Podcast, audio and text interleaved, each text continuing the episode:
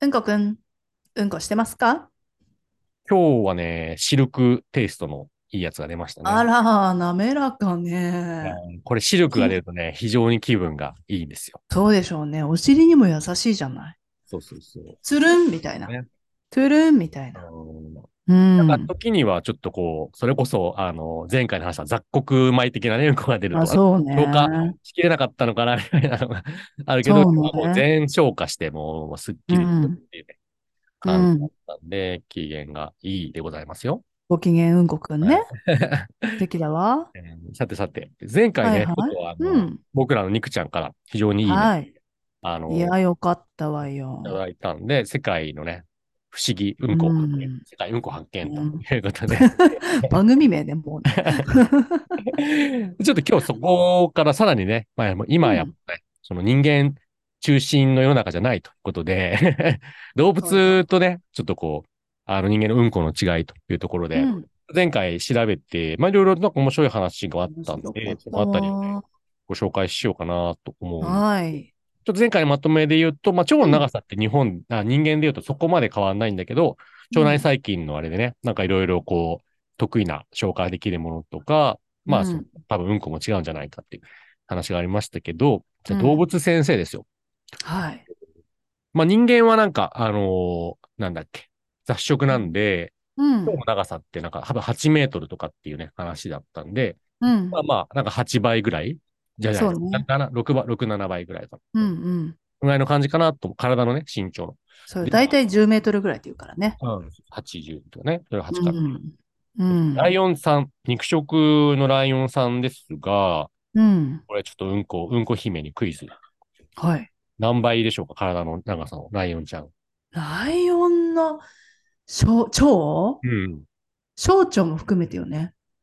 そうだ大ね。腸そうだよね。えまあ、そんな気にしたことないからね。えー。 あわかんなあいけそどうね。あの、あの子たちでも肉食じゃないうん基当本てずっ的に。ぽうでぜひ、全然。いいんだよえーっと、体のサイズは人間より大きいので、まあでも体の十何倍かっていうことね。体の何倍あ、体の何倍かでいいのそうそうそう。え、体の何倍か。だって、それは同じ哺乳動物だから倍率で言ったら人間と一緒じゃないさあどうでしょう。 どうでしょじゃあまあ人間と同じぐらいう。の、うん。 6、7倍とかね。正解は、まあ結構ね、人間より短いっていう感じですね。に短いあ、っていそうかなんだ。 4倍ぐらいあ、短っ。そうなんよ半分じゃない。そうなんですよ。意外にね。へだからえ。完全肉食でずっとやってるとね、生まれてからこのから、 なんかそう、ああ、もしかなしたらるほどね。そうなん食ですべるものが限られると逆に短くて済むのか。うんこれだけやっときゃいいみたいな感じなのかなわかんそうないよ。ね。そうよね。工程がそんなに必要ないもそのうそねう。そうそうそう。また肉とかね、やっぱ炭水化物とかに比べると、まあちょうっんと消化しやすいっていうか、タンパク確質かに確かに。あるのかなと思いますうんが。感情 だけで出てればいいからね。油とね。うんああ、タンパク質ね。うん、なるほど。はい。で、ちょっと今日本題の、えっと、哺は乳い、あ、じゃあしょ草食う動ん物、。うんえーじゃあ羊ちゃん。羊ちゃん。まあ草草ばっか食べてるよね。草ばっか。いやー、草系の子たちは長いでしょ。長そいらくですよこれはだってなさ、牛とかだって胃袋いっぱいあるじゃないそうだそうよ。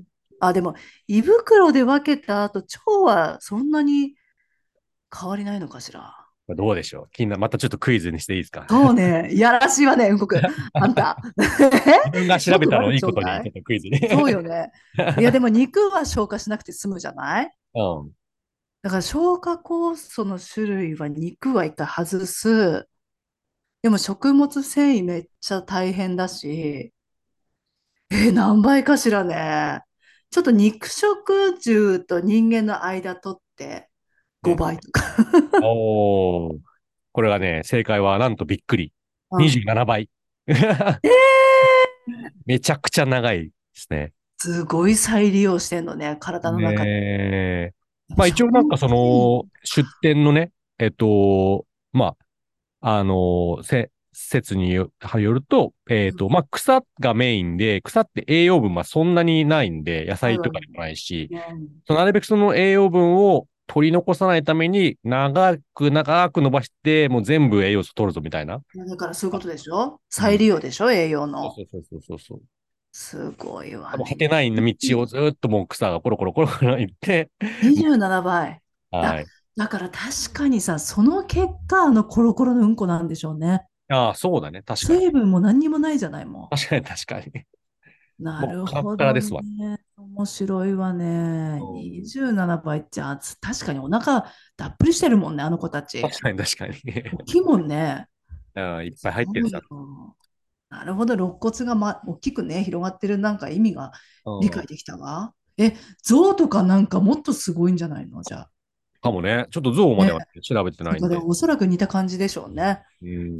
すごいわね。面白いよね、なかなかね面。 白い。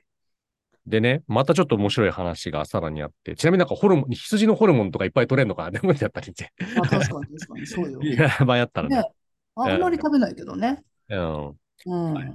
で、えっと、じゃね、これまたね、もしくはパンダちゃん。ね、なんかパンダ笹ばっか食べてるじゃないですか。そうよ。うん。でもこれがね、意外になんと、あの、あんまりこう、ライオンとかと変わらない6から7倍ぐらい。ええうん、不思議ですよね。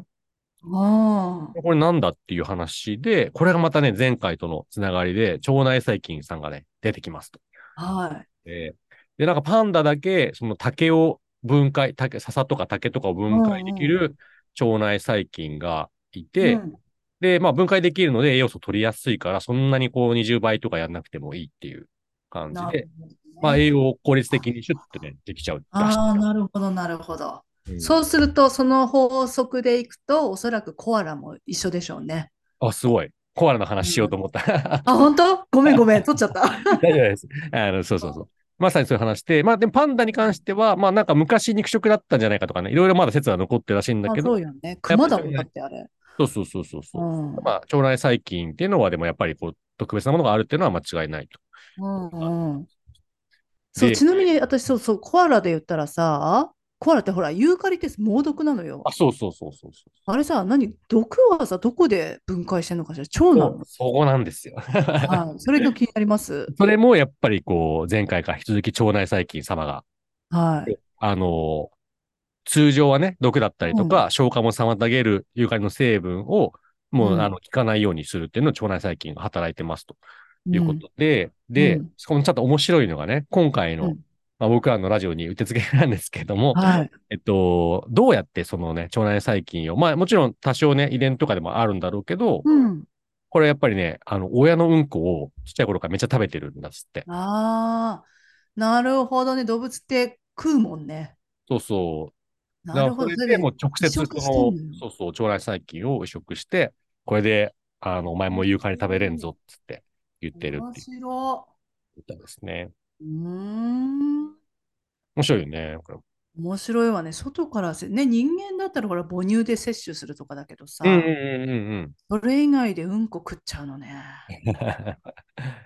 強えわ。もう親からのプレゼント、うんこですよ。いやー、これ神話に通ずる話よね、本当に。 確かに。すごいわうんね。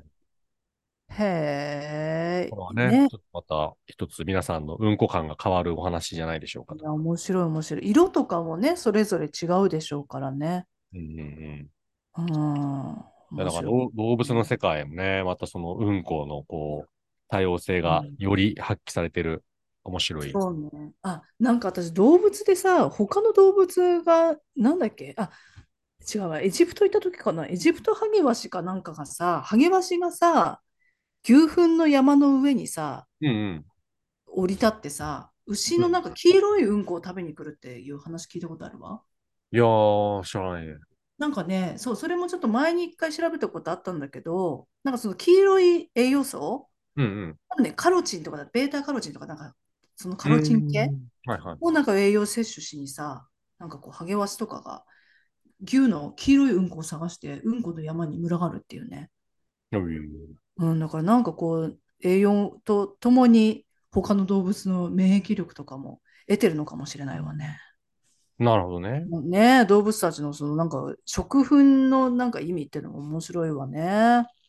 そうなんですわ。なかなか良い話でしたわ、今日も。はーい。うんちょっと皆さんね、動物園とかたまに行くと思うんですけど、動物の可愛いこう姿だけじゃなくて、ちょっとうんこもどんなうんこかなっていうふうに見てみると ね、本当よ。発見があるかなと思いますね、動物たちの勘弁しに行きましょう。あていうかさ、みんなでさ、行かない上野動物園とか。 確かに確かに。 動物たちの勘弁をしにうん。行ってさ、なんならほら、上野動物園にアポイント取ってさ、何人か私たちでさ、うんこラジオでさ、うん取材に行きましょうよ。確かに。オフ会で。ちょっとオフ会企画したいねって話をね、ちょうどしたんそうでな、のよ。今お聞うきんの皆さんもね、あなんかちょっとこう、面白そうだなとか、まあ、その少人数とかでね、あの、まずは、ちょっとこう、うんこ話楽しみながらいければと思いますので、まあちょっと東京、地方でね、聞いてくださってる方もいると思うので、うん。なんかね。地方の動物園も行きましょうよ確。かに確かに。全国動物園みんなで回ろう もん。そうそうそう。な、なんでもいいんでね。なんか、なんか一緒にやりたいな、みたいな人は、人は気軽にあの、メッセージねとか。そうよ、そうよ。本当お気軽でいいのよ。えーうん。ぜひ、ちょっとうんおこ待仲ち間し増てます。やしていきましょ。はーい。ありがとう。今日も面白いうはい話。では、今日はそのところで。はーい。じゃあ、おー両運を。 よ